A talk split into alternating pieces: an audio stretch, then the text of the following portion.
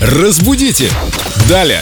Обычно в это время мы заглядываем в группу Эльдорадио ВКонтакте в раздел «Вопросы филологу Юлии» и рубрика «Разбудите далее». Доброе утро, Юлия! Здравствуйте, Доброе Юлия. утро. Вам пишет Василина. Здравствуйте все! Скажите, пожалуйста, как правильно, документ закрыт для редактирования или закрыт от редактирования? Заранее благодарю за ответ. Кстати, да, интересно. Да, интересный вопрос. Вот те, которые еще не зафиксированы в словарях, они самые интересные.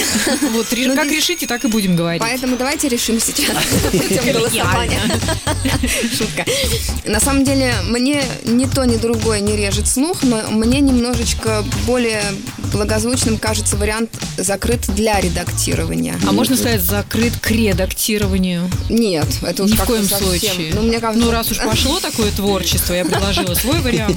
Да, да, давайте, в общем, То есть и голосование для, и от редактирования говорить и писать Ну, мне можно. кажется, можно, потому что пока не зафиксировано вот это управление, технологии относительно новые, поэтому А как иностранцев обучают? А их бы как научили говорить? Закрыт для редактирования или закрыт от редактирования? Все-таки Да я есть какие-то думаю, правила? Да нет, я думаю, что на самом деле никто бы даже не обратил на это внимания, кроме Василины Пупкиной. То есть им, их бы просто научили, скажите проще, редактировать нельзя.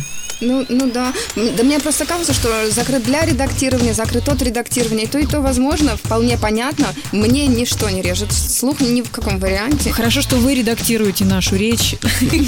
Русский язык меняется, он живой, активный. Да, это да. есть Спасибо, Юля. Приходите Спасибо. к нам еще. такое. Я обязательно приду. Разбудите!